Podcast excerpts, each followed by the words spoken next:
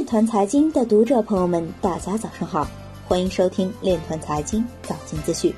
今天是二零二零年二月三日，星期一，农历庚子年正月初十。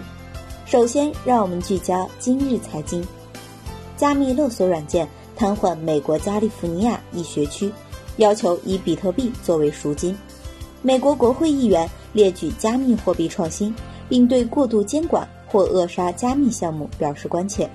南京审计大学将于二月二日零时上线疫情防控区块链系统。中国人民大学张南迪扬表示，推动利用区块链技术追踪人口流动汇集。有报告显示，亚洲及欧洲占其贷款组合百分之二十五以上，且在持续增长。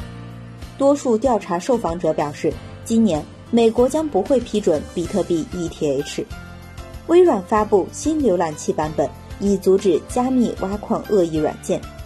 比特币溢价主要由于市场效率低下和缺乏现金渠道。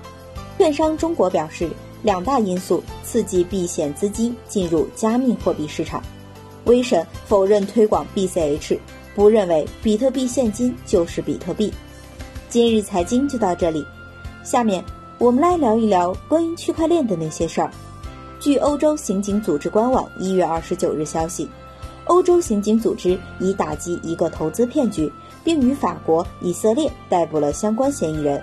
据悉，该骗局承诺投资比特币、黄金和钻石获得巨额收益。比利时和法国八十五名受害者损失约六百万欧元，约合六百六十五万美元。以上就是今天链团财经早间资讯的全部内容，感谢您的关注与支持。祝您生活愉快，我们明天再见。